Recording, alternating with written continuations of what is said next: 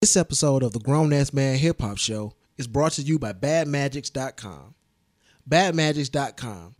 More than just an online journal or clothing line, BadMagics.com is a lifestyle brand dedicated to keeping you fresh from art to the music to the gear. BadMagics.com. Shout out to the Magic Man. BadMagics.com. Defenders of the True School.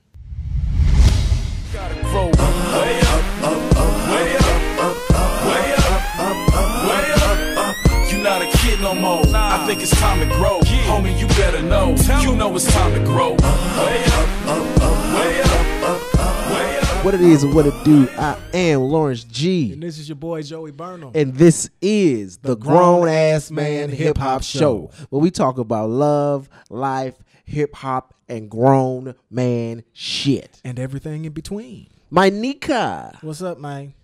Can I get a shout out? When I get the show told to my Got that from the Loaded Lux album. That's a good ass fucking album too. Surprisingly good for a battle rapper. He That breaks Beloved too? Yeah, beloved too. He breaks a stereotype. What's mm-hmm. cracking lacking? What's been going on? How was your week? My week was pretty good. Um, work. Work, work, work, work, work. Work, work, work, work, work. work. Boom. Lawrence and I just got through playing 2K16, NBA 2K16. That was a decent game. Yeah, because it was free on PlayStation 4. Yep. And I don't play games. I don't. Nigga, I don't play no motherfucking games. We broke even. He beat me the first game, and I beat him No, the no, no, second no, no, game. no, no, no. What was that? What was the? By how much on the first game? The first game, that nigga blew me out by 22 points. Lawrence G blew me out by 22 points, and he, I had Portland, and he had Uh, the Phoenix Suns. the Phoenix Suns. So that was the first game. That was the. Uh, oh, the first game. Oh my Yeah. bad. The first game was uh the Thunder. Okay, Portland. yeah. Lawrence G had the Thunder, and I had Portland, and he blew me out by 22 points. The second game was a four point game that I won, and I had the Houston Rockets, and he had the Suns. So that was a fun ass game. So yeah, man. Yeah, man. I'm not a. I'm not a. I'm not a gamer gamer like that. Um, cause Because you're grown and got shit to I'm do. grown. I got. I, w- I want to. I want to be, but it's like I purposely don't do it because it's like I'm gonna tell you what broke me in playing games. I'm gonna tell you exactly what broke me in playing games. NBA 2K11 broke me in playing games And why is that? because I had built a character and I was playing that damn game every day, and I just happened to look at his stats, and this motherfucker made thirty-two million dollars a year. He had won four NBA championships. He was a Finals MVP, a regular season MVP, and an All Star MVP. He mm-hmm. was lead scorer of the damn. He was lead scorer of the season for like two or three years straight. yeah. He was on a championship team. Once again, the motherfucker made $32 million. And I looked at that shit and said, damn, this motherfucker's more successful than me in real life. Yeah. So I said, fuck that. I can't do this shit no more. I'm gonna have to put this bullshit down. This motherfucker done did more on the damn video game than I've ever done in my real damn life. So that was the moment I said to myself, I, I, I ain't fucking with these games no more. That nigga's living vicariously um, through his uh, avatars and his basketball teams in the in the video game. Shit pissed me off, man. Yeah. Motherfucker did motherfucker had more accomplishments in his life than I had. Ain't that a bitch? And I was like, that's some bullshit. I ain't playing this shit no more. I was uh, watching something called GameRanx on YouTube, and they said, you know, you're a grown ass man, uh, a gamer, and a gamer with a job. You know, you're a gamer with a job when you only play video games like sports games and one player games, stuff that you don't have to put a lot of time in because you know you won't be able to finish a RPG or a game with a deep story. So I, I thought that was pretty fun. Hell no, man. I can't put eight hours in the shit I don't get a paycheck from. Uh, Pat Poose and, and, and Premier had a, a tight ass song on that video game. Hell yeah. This is a hip hop show, so let's talk about some hip hop. Pat Poose and Premier had some heat. Nas was on that. Represent, Represent, represent. Straight up and down. The shit is real, and everything can be your last. I don't know what the nigga said. I should. That's kind of blasphemous not to know that song. Yeah, it's a tight ass damn song, man. Speaking of hip hop, Kendrick Lamar, man, part two. Yeah, man. Um, Good Kid, Mad City. This is the Good Kid, Mad City. this is the good good kid Mad City edition. episode of edition. um if two. you have if this is your first time listening to this show uh what we're doing is we're actually discussing um three of Kendrick Lamar's albums. We're discussing Section 80, uh, Good Kid, Mad City, and To Pimp a Butterfly. The Good Kid, Mad City episode, and uh, might want to go back and listen to episode eight and uh, you know try to get caught up or whatnot. Yeah, because uh, we made a lot of references and we talked a lot about uh, Section 80 in episode 8, and we're going to talk a lot about Good Kid, Mad City in this one. So if you have not heard that one, you may listen through if you'd like, but I would suggest that you go back and listen to episode 8. And if you're somewhere in the future and you've already listened to them, we thank you. But anyway, yeah, go back and check that shit out. Uh, this is uh, the Grown Ass Man Hip Hop Show. We will be back. This is the Grown Ass Man Hip Hop Show. I'm Lawrence G. That's Joey Burnham, and we back in your mouth. We're back in your mouth. so yeah, what we're gonna do right now is take up from where we dropped off on episode eight. This is episode nine, the Yes, Good. Kid Mad Theory Part Two, Good Kid Mad City. And um, if you remember, I said on part one that this you have to look at these three albums with a microscope. And so the first album that we talked about was Section 80 and I told you that that album is a generational album.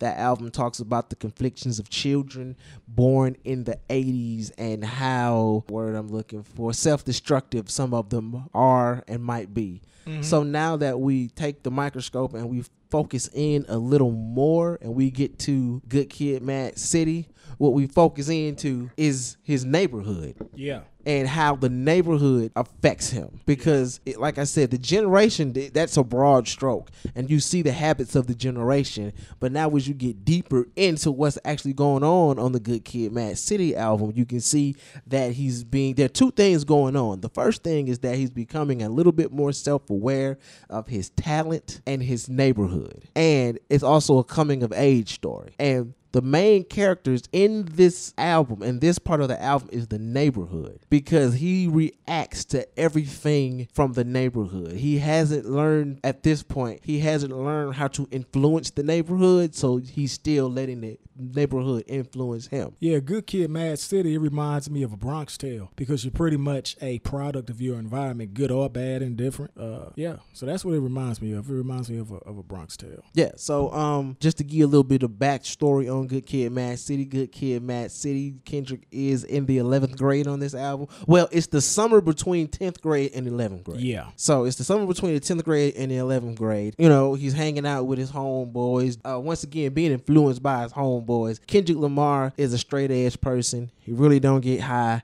Really don't smoke. He really don't. He might do a little drinking, but he don't really smoke. He don't really do drugs. He's not in the gang. But when he's hanging around with his homies. You know, he's being influenced by, you know, not only you got to remember that he's in a blood neighborhood. So he's being influenced by. So it's like even if he doesn't bang, he's hanging with bangers. So he's banging by association. Ain't that what uh, the art of peer pressure is about? yeah, that's what the art of peer pressure is about. It's Hence about him name. being. It's about him being with the homies, and it's about him not necessarily being that person.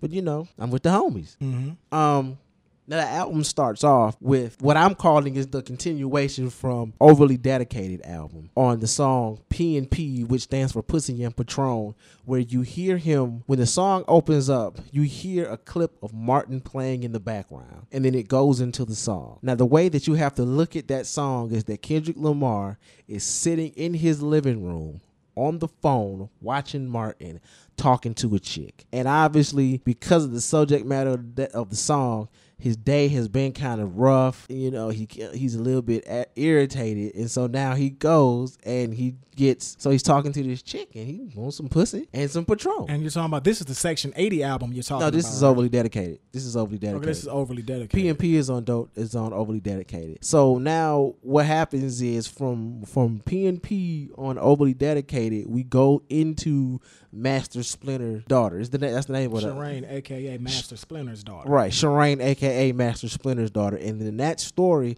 after talking to the girl, he leaves the house, and he and it tells the story of him leaving the house and and, and thinking about what he wants to do to her sexually, and having all these fantasies because they've been talking the whole Yeah, summer. he ready to fuck some. He read. They've been talking the whole summer. He ready to get it in. Turns out, and I'm and- my theory is, and maybe you can help me with this, Joe. I don't know if Now he did mention that the cousins had a gang banging history. Now I don't know if Shireen, Cousins of Shireen. Right, the so cousins he of knows he already has a clue that you may get fucked up trying to fuck Shireen. Well, I mean, he makes it clear that that's the enemy territory. Right, he makes it clear that she Shireen stays on the border. She, he made it clear that she stays on the border of Compton and another neighborhood. She's right there on the border. You know what I'm saying? And he is clearly going out of bounds to mess with this chick. He's going to another neighborhood to mess with this chick. And we Risky, can assume risky. and we can assume that he because he is in the blood side of Compton, we can assume that he's going to a Crip neighborhood. Now, my thing is that I'm not quite clear on is if she set him up or if it was a coincidence. I'm thinking, and I could be wrong, but I'm thinking it's just territorial coincidence situation. I mean, he pretty much knew that he was from the opposite neighborhood, and he knew that shit could get risky trying to go fuck Shireen. I don't think it was a setup. I think she liked him just as much, or she wanted to fuck him just as much as he wanted to fuck her, and he went over there, and you know, it is what it is. Yeah, I think it is what it is too. And so that story kind of sets off Good Kid, Mad City in its own direction. And, And- now you kind of get to see a portrait of the neighborhood. And I and I'll say this too: if Shireen, hypothetically speaking, if Shireen did set him up, Kendrick Lamar is the type of MC where he would write that story out. We wouldn't have to question if Shireen set him up, because he would literally write the song out, explaining how he got set up. That's good music material. You feel me? But there's a reference on the album where, you know, when the homeboys is getting ready to uh, go and retaliate, they do say Get the, that bitch too. the bitch set him up. Well, we're going to get that bitch too. So and he doesn't really, he's not really clear about that. and, and what? That's at the end of That's what song? towards the end of the album. I want to say that is right before. Um, you know what? It's the um, it's it's it's it's between Mad City and swimming pools. I figured that. It's that skit. It's it's that skit. so it's the skit on the tag end of number eight, Mad City featuring MC. right. It is right before. It, they stop. Damn, they stomped the homie out over a bitch. Yeah, it's that, and then and then it's because they got him drinking in the car. You know, pretty much licking his wounds or whatnot. And Oh, so they go and they and then they shoot him, and that's when everything, and that's when the, you know the homeboys get shot and all that kind of stuff. But specifically though, what I'm trying to get, what I what I need people to get about this album is that it's a reflection of the neighborhood. When it when the song when the album starts off, of course it starts off with him going to see Shireen, and um, one thing that he does is because he's giving you his personal life, and if you if you remember, I referenced uh, that the single motherhood rates had gone up in the 1980s. Well, Kendrick is very fortunate in this, in the fact that he has both of his parents, Mm-hmm. and he says that right before "Bitch Don't Kill My Vibe," there is a conversation on his cell phone on his voicemail between his mother and father. So right there, he's actually letting you know I do. I'm in this generation, and I do have both of my parents, and there is something different about me. Yeah, you're talking about the "Bring My Van Back" skit, Right. The, the- right. Right. And that skit is right before "Bitch Don't Kill." is My in Vibe. between uh Shireen and it's right before "Bitch Don't, Bitch kill, Don't my Kill vibe. My Vibe. Yeah, because when he says, "Um, um, turn the O'Jays back on," you killing my vibe. Killing my motherfucking put my oldest kinda back like on. the bitch, you killing my motherfucking vibe. And then it goes into that. Yeah, that's that's the segue. and the backseat and see and this is where the neighborhood see thi- another a- important aspect of this song and I want you to eh, think about this and I want you to notice that the backseat freestyle that song is totally different from any other song that Kendrick Lamar has done. Now, eh, eh, now let's just now let's be real and just keep it funky and just know that Kendrick Lamar does do songs like this, but this song is placed in a certain kind of way. The backseat freestyle right after "Bitch Don't Kill My Vibe," you hear the homeboys say, "Yo, Kendrick Lamar." Come on, ride with us, man. I got a back. I got a bag of. I got a, a, a bag of cigars and a uh, and a beat. I got a bag of cigars and a beat tape, nigga. Get your freestyles ready. In the back seat, in the back seat freestyle, he's flexing for the homeboys. He riding with his homeboy. You have to think about it in a real natural way. If you rap, because at this point he's very self aware that he raps. He knows that he has a talent. He knows that he's a little bit different from everybody else, and and, and he wants more than the what the surroundings offer him. So for what he's doing because he's in the neighborhood and he can't get his thinking past being a homie in the neighborhood. He is rapping for what the homeboys want to hear. So now you get a braggadocious song. All my life I want money and power, respect my mind. You know what I'm saying? That song always reminded me of uh, Six Foot Seven Foot by Lil Wayne. It has that same vibe. It had that same vibe, but you have to realize that it's not for him. It's for the homies because he's in the back of the car freestyling. For, it's called the backseat freestyle. I mean, I feel what you're saying, but this song reminds me of Six yeah, it does Foot. remind me of six foot. It's got that six foot seven. And that's about the only gripe I had about it. But other than that, of course, it goes hard. That nigga went the fuck off. So yeah, that song uh, it- it's for the homies, and that's another another thing where you see him uh, just not being a leader yet. He hasn't discovered how to be a leader yet. In this album, you see uh, you see a, a young kid who has tremendous talent, not know how to, to he, who knows he's a leader but doesn't know how to lead. And so um, after that, we kind of move forward to um, the art of peer pressure. Now, in the art of peer pressure, once again, you got to realize the dude is in the back of the car, right? And he's riding with his homeboys in the art of peer pressure. And what is he doing in the art of peer pressure? Hey, the homies bang, he bang. He makes Yeah. sure the homies smoking weed, he smoking weed. The homies drinking, he drinking. It even goes to the point where he, he doing a robbery. He Yeah, done whatever broken- they do, he does. flocking, as they say over in Cali. He flocking. He didn't kick the in the door. On so whatever the homie's doing, he doing. But he know he's not this kind of person. But he even makes a reference. Usually I'm drug free, but look at me, I got the blunt hanging out my mouth. Because he's letting the neighborhood affect him. It's what I'm seeing in this album is a young man who's being divided within his neighborhood and himself.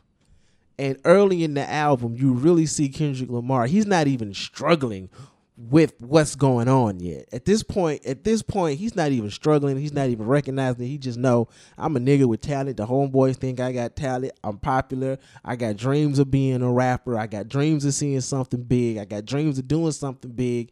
But I'm in the neighborhood. I'm just doing what we do in the neighborhood because I've been doing it ever since I got here. So it's normal to me. I don't know if anything else that's as normal as this. Um, Now, the next song is Money Trees featuring Jay Rock. What I noticed is that tracks one, two, three, and four, they kind of tie in together. right. But number five, that doesn't seem as if it ties in to the previous four, or does it?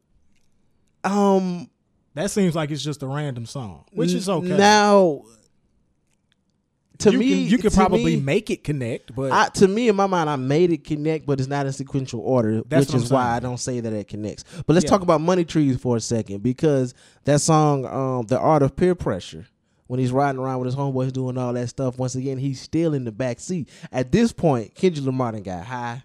At this point, Kendrick Lamar done broke into somebody's house. At this point, Kendrick Lamar done almost got arrested by the police, at least he thought, but they made a left and the police made a right. His mama done called him asking about the van, and he's sitting, he done freestyled, and he's sitting in the back seat of the car, apparently riding after they done made this lick, and he's daydreaming. Mhm. Money Trees is a song about daydreaming. He's fantasizing about actually having money and being owned. And that's your unofficial connection, And that if is you will. that is um that is that I feel like that's what's going on in the album at this point because I still got him in the back seat. He's still riding with the homeboys. Okay. Um so yeah, he's daydreaming. Right there he's daydreaming. He he knows he got talent. His homeboys know he got talent and he's doing he he want to get out. He know he got enough talent to get out.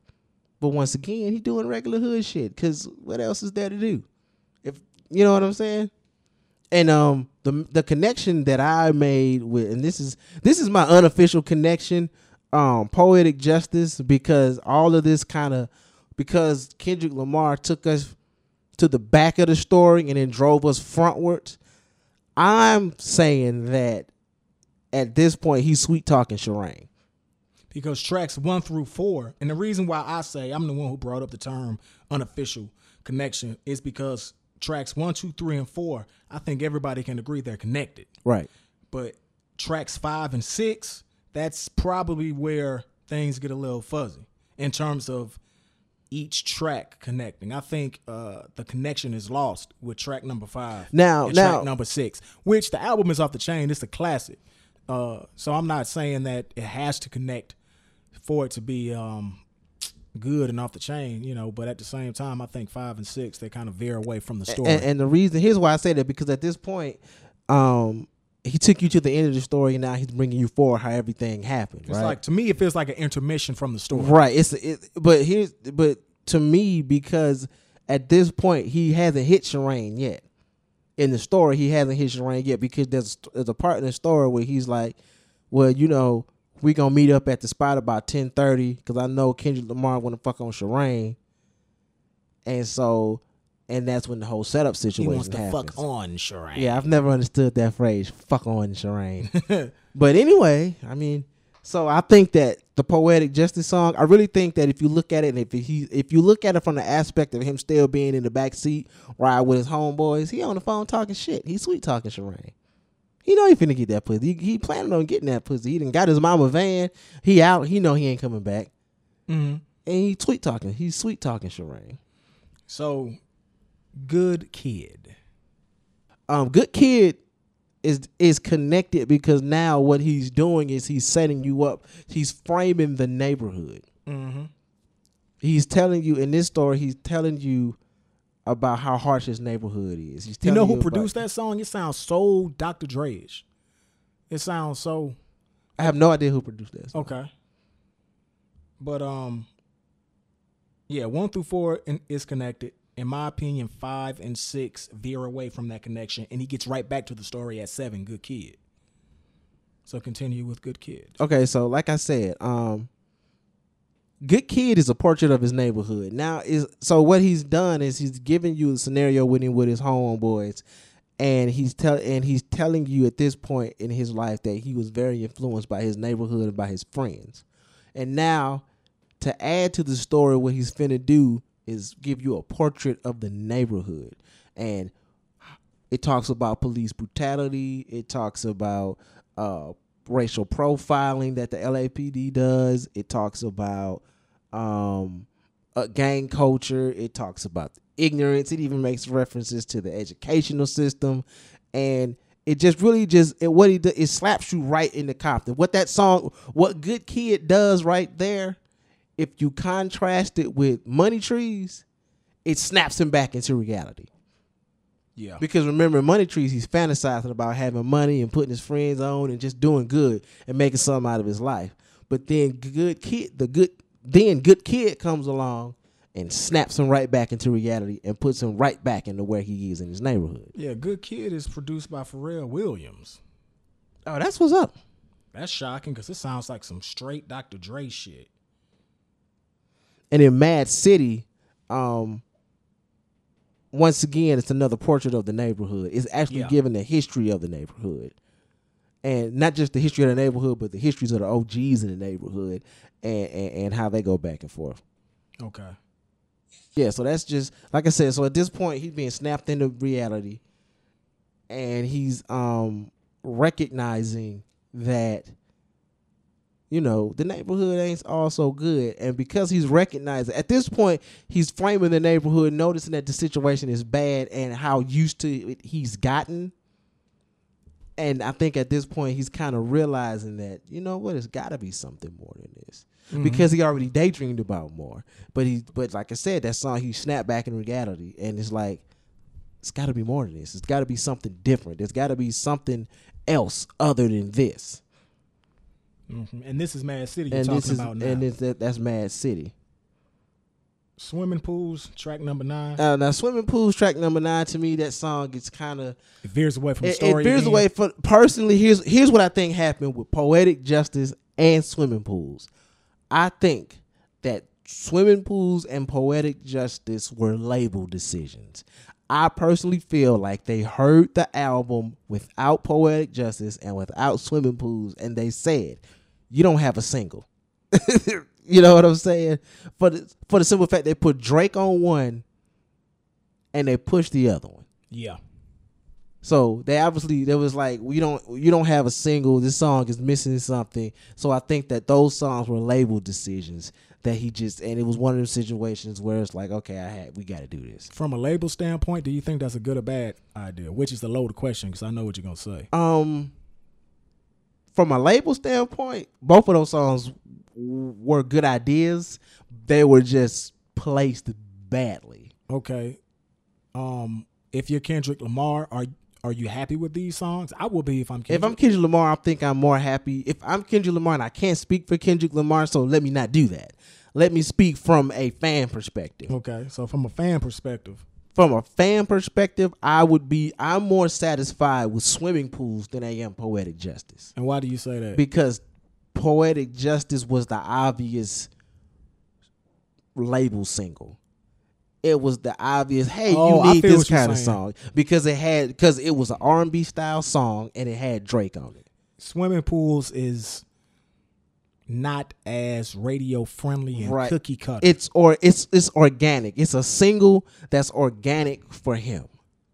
So it could have already been a song already, and it just and, and it just kind of got thrown into the mix because somebody at the label was like, "Hey, we like that. Put that on the album." now again, this is just an assumption because you aren't Kendrick Lamar. I'm not Kendrick Lamar. I'm can't and I'm not a radio exec. I mean, a label know. exec. So But I'm just saying this is what it feels like to me. But my question is, do you think? Hmm, hmm, hmm. How do you think he feels about that? Do you do you think he would be like a frustrated artist about a label making a decision like that? Like, No. Here, put these two songs. Well, yeah, I think album. most labels would be frustrated. I think most artists, my bad. I think Yeah. most artists would be frustrated with labels saying this because a lot of times, fortunately for these people, for this album, the label got it right. They might not exactly fit into the category. They may not exactly fit into the storyline, but they work. And I think the label got it right. Well, um, piggybacking on your theory, um, the specific theory of these two songs being intentionally placed on the album to promote the album and push the album. I think Kendrick, I think the label, I think all parties heard the two songs and was like, "Fuck yeah, throw this shit on the album." Right. It's off the Also- chain. I and also- everybody was happy. We also have to remember that Drake and Kendrick Lamar were on tour together. Okay. So that song could have came out of that. And if I'm the label guy and I hear that you made a song with Drake on tour, I want to hear that song. Cause we know anything that Drake gets on right now is is is hot, and this was re- and this was before Drake became Drake. You know what I'm saying? Yeah. He was still a big name, but he wasn't as big as he is now. So to have Drake on your album, na- uh, have Drake on your album when this album came out was still pretty big, and you kind of know it was gonna be pushed by the label. Why? Because number one, they can't waste the money on that, and number two, it, it's gonna bring more attention to your album. He just sucked in a bunch of Drake fans. Okay. Uh, but to me, swimming pools is the more organic, which is why they went. I think they went with that one first because they knew that was the more organic Kendrick Lamar. Yeah, um, swimming pools is about substance abuse, specifically alcohol, and uh, yeah, that ain't cookie cutter. That's that's a, a, a, more controversial subject to touch on compared to being in love and poetic justice. Yeah, I like both songs, but I feel what you're saying. One is more edgier. Right. One is more other. edgier and one is more organic for Kendrick Lamar to do. Mm-hmm. And the other one. I totally one, agree with that. and the other one is just we. Hey, you know, we got Drake on the song, got a hot single. Okay. But what now? Now what he did to tie those songs.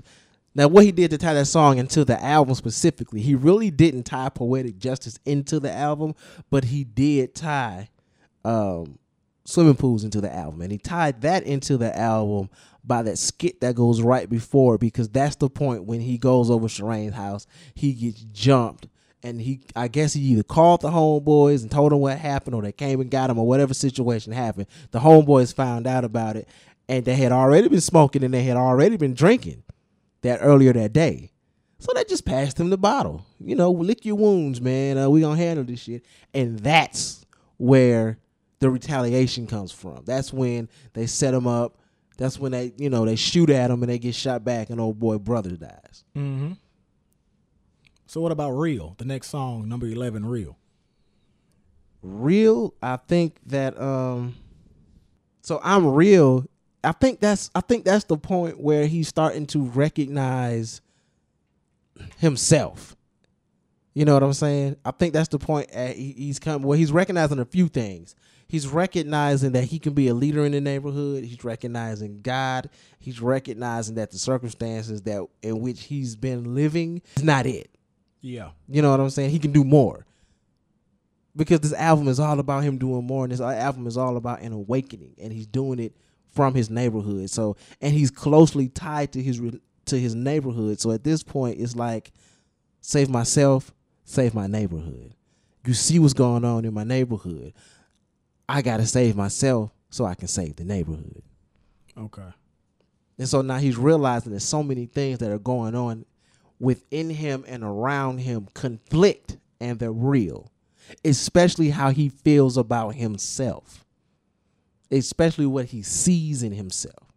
He knows that is real. I think that's another song that talks to his awakening. So what's the next one? The last one is Compton by Dr. Dre. Well, featuring Dr. Dre. Now we we can do it from there because at this point in this in this part of the album, the skits become really important. It, it, the, because in between these songs, um, the homeboy gets shot.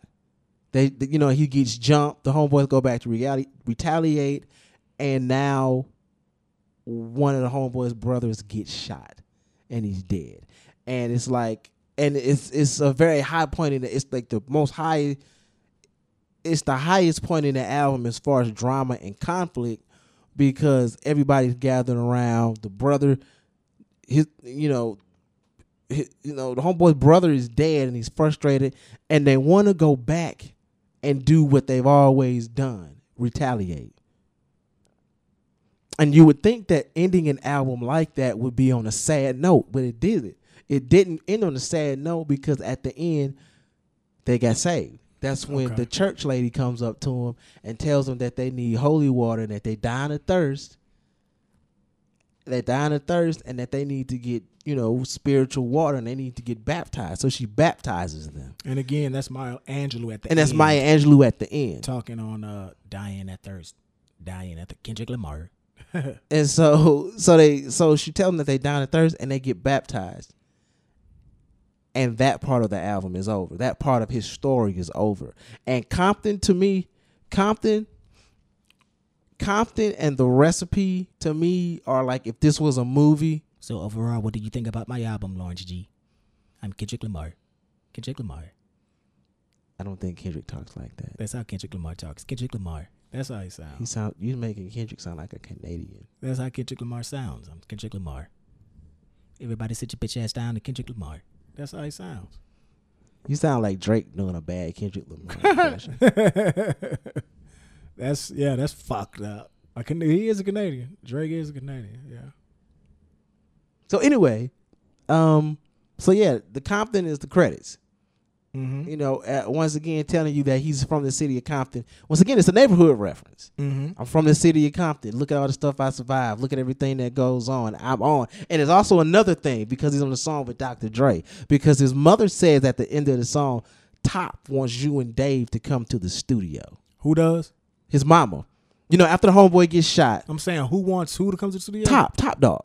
Oh, okay. Top. They call him Top. So the mom, so if you remember, he gets that call at the end of the album, like I heard what's going on. I'm sorry about your homeboy. I know the lady from the neighbor. I know the church lady saved y'all. That's what y'all need to be hearing right now.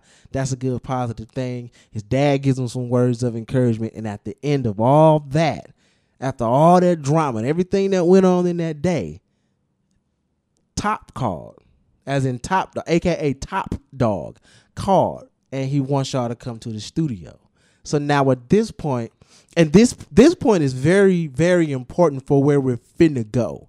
This point is very important for what's happening, or this point is very important for what's going on with To Pimp a Butterfly. Mm-hmm. Because at this point now, not only are these the credits, but he's on the song with Dre, another Compton native. So at this point, he's saying to you, my neighborhood is fucked up. I see what's going on. I have enough talent and enough wherewithal to be a leader and get out of the neighborhood. And when I through my hard work And through my dedication and through my talent, I got with Dre. And me and Dre gonna put on for the city of Compton. That's where the credits would roll. What's the next album we talking about? The next album is uh To Pimp a Butterfly, Yeah, that's right. It's a pimple. the last one. And um so uh, on that album, so just to recap what's going on here. Kendrick Lamar gave you a st- in section 80, Kendrick Lamar gave you the story of his generation and just his generation. Okay. section 80 he gave you the story of the neighborhood that he's from Mhm. within his the children in that generation and the neighborhood that the children in this generation reside and what he also started to do was pluck himself out and raise himself up just a little bit to show you I'm in here because you always have to remember that Kendrick Lamar is the Kendrick Lamar is not the main character. It's everything else. The neighborhood is the main character because he reacts to the neighborhood. The generation is the main character because he reacts to the generation. But what he's saying to you is in the midst of all this, here's this kid with talent. Here's this one kid who's going to do it different. Here's this one kid that didn't bang. So Section 80 is the time Right. being a product of that time. Right. And, with being a product of that time, certain things come along, certain mind states come along with being a product of that time. and Good Kid, Mad City is being a product of your environment and trying to escape peer pressure and all the pitfalls of the hood and come of, coming of age. Right. Okay. So, like I said, you have to remember his character in this story. His character is a young man who has talent, who's a rapper. The good kid is an MC who doesn't do drugs, not in the gang, doesn't smoke. He a, he a regular kid in the neighborhood. He just don't do a lot of hood shit. Okay, I feel what you're saying about Good Kid, Mad City. Right. I mean, it, like the title, he's a good kid trying to rap, trying to stay away from trouble, and his environment keeps pulling him back in. to Right, the exactly. bullshit. And it's not even like it's pulling him back in with the bullshit. His environment, because he's been there, it's like you just do what you like. Here's a, you know, growing up when we had hard times, I thought that everybody went through that Me too. Ain't that a bitch? until you realize that everybody doesn't go through it. That's the same situation with Kendrick Lamar. He's in the neighborhood and he's the, neighborhood is so ingrained in what he's done for his whole life that he thinks gangs are normal. Breaking in houses is normal. All this shit that's going on around here, it's fucked up, but it's normal. Everybody goes through it until he starts to realize everybody ain't going through this shit. I used to be shocked when I saw people eating lunch. I used to go to other kids' houses and see them motherfuckers eating lunch. Like, oh, it's 12 o'clock, Joseph. We're about to eat lunch. I'm like, what? Y'all eat lunch outside of school? What the fuck is this shit? we ate breakfast, we ate dinner, and maybe something in between. But we didn't have an offi- Official and, lunch and, and it might it it might end up being lunch. But in our household, we didn't have an official time for lunch. Right, right. We had we ate breakfast and we definitely ate dinner. But in between, it was just like I just eat what's in the house if it's something in the goddamn house. Right, I went to another nigga house. This month they had official times. It's five o'clock. It's time for dinner. It's twelve o'clock. It's time for lunch. It's eight o'clock. It's time for breakfast. Like this shit is running functional and shit. I'm used to a dysfunctional ass situation. niggas that dysfunctional. It's That the dysfunction became the program. shit, but yeah, and that's exactly what's happening with Kendrick. Shit yeah. just gets normal, and if you get programmed into dysfunction, and once you do that for so long, you think it's normal. And I think that's what happened with Kendrick until he started to realize, because it's hard to be a person with talent stuck in a dysfunctional situation, because dysfunction starts to getting out of dysfunction. And dealing with dysfunction becomes more important than developing your talent the talent is actually something that uh, helps you escape the dysfunction at This a certain point. So as we it's, so as we go into to Pimp a Butterfly, you got to remember that Good Kids Mad City ended with with Kendrick Lamar being signed by Dr. Dre. So now he's leaving the neighborhood. He's officially left the neighborhood and he's gone. On to Pimp a Butterfly, he is he has walked away from the neighborhood and he's sought his own. He's seeking his fame, but he's still that hood nigga. And we're gonna end it right there, and uh, we'll come and you know tie everything up. So episode two will be. Um, this is episode two. Episode three will be next week. If you have not checked out episode one, check that out. Yes, sir. This is the Grown Ass Man Hip Hop Show. I'm Lawrence G, And this is your boy Joey Burnham. and we out. And as we always say, grown ups, don't go out there and do no dumb shit. Why? Because grown ass men do grown man shit. Yes, we do. Peace. Don't forget that you can catch us on SoundCloud. You can catch us on Google Play. You can catch us on iTunes. That's the newest one. We're, we're The very proud. very, very that. proud. We got the so if you got an Android, we got you. You got an iPhone, we got you. iTunes, We got you. SoundCloud, We got you. and Google Play. We got you. the Grown Ass Man Hip Hop Show. The Grown Ass Man Hip Hop Show Gotcha. on both of those, on one- on all three of those platforms, and we are also still on the Podcast Radio Network every Friday at seven o'clock. Get with us. We are at this point we'll be nine episodes. At this point, we nine episodes in. Um, and I want to do a call out. I got another call out, Joe. Who you gonna call out? Let me see who I'm finna call out, man. Uh let's see who I'm finna call out. Let me see, let me see, let me see now. Let me see, let me see, let me see now. Robert Christian. It's a call out. Call out. Robert Christian. Robert Christian. Share the show, man. If you're liking what we doing, And how did you come up with this share name? the show. How did you come up with this name, Robert Christian? A very regal name. Very regal name for a very regal person. Mm-hmm. Um, another one of my homeboys. Okay. Uh, yeah, he uh, share the show, man. Um, share the show. Tell people about us. We are on iTunes, Google Play, and we on SoundCloud. Um, the Grown Ass Man Hip Hop Show, Podcast Radio Network. and we're also on the Podcast Radio Network. Every Network Friday at seven every o'clock. Friday at seven Or as they o'clock. say in the South, seven Sam o'clock. with an M. That's S E V E M. Seven at seven o'clock Sam. on Friday. I think there's an extra E in there, don't you think? Don't you think it'd be like. S E V E E M? Sam. Sam. hey, that's Sam. What the fuck is a Sam? Sam. Sam. Don't be crying about that now if you miss it at seven o'clock. Cause it's on SoundCloud every day. You know, we drop every Thursday. We drop every single Thursday on SoundCloud, man. You'll get a notification to your phone. And uh yeah, take this ride with us. This is the Grown Ass Man Hip Hop Show. I'm Joey Burnham. That's Lawrence G. I said that backwards, but it's all good with me. I knew this was gonna rhyme that is shit. the Grown Ass Man Hip Hop Show. I'm Lawrence G. That's Joey Burnham, Yes, and we are out. The Grown Ass Man Hip Hop Show is brought to you by Fourth Coast Media, produced by Lawrence Trammell, and recorded at Fourth Coast Studios. This is a Fourth Coast Media production. Fourth Coast?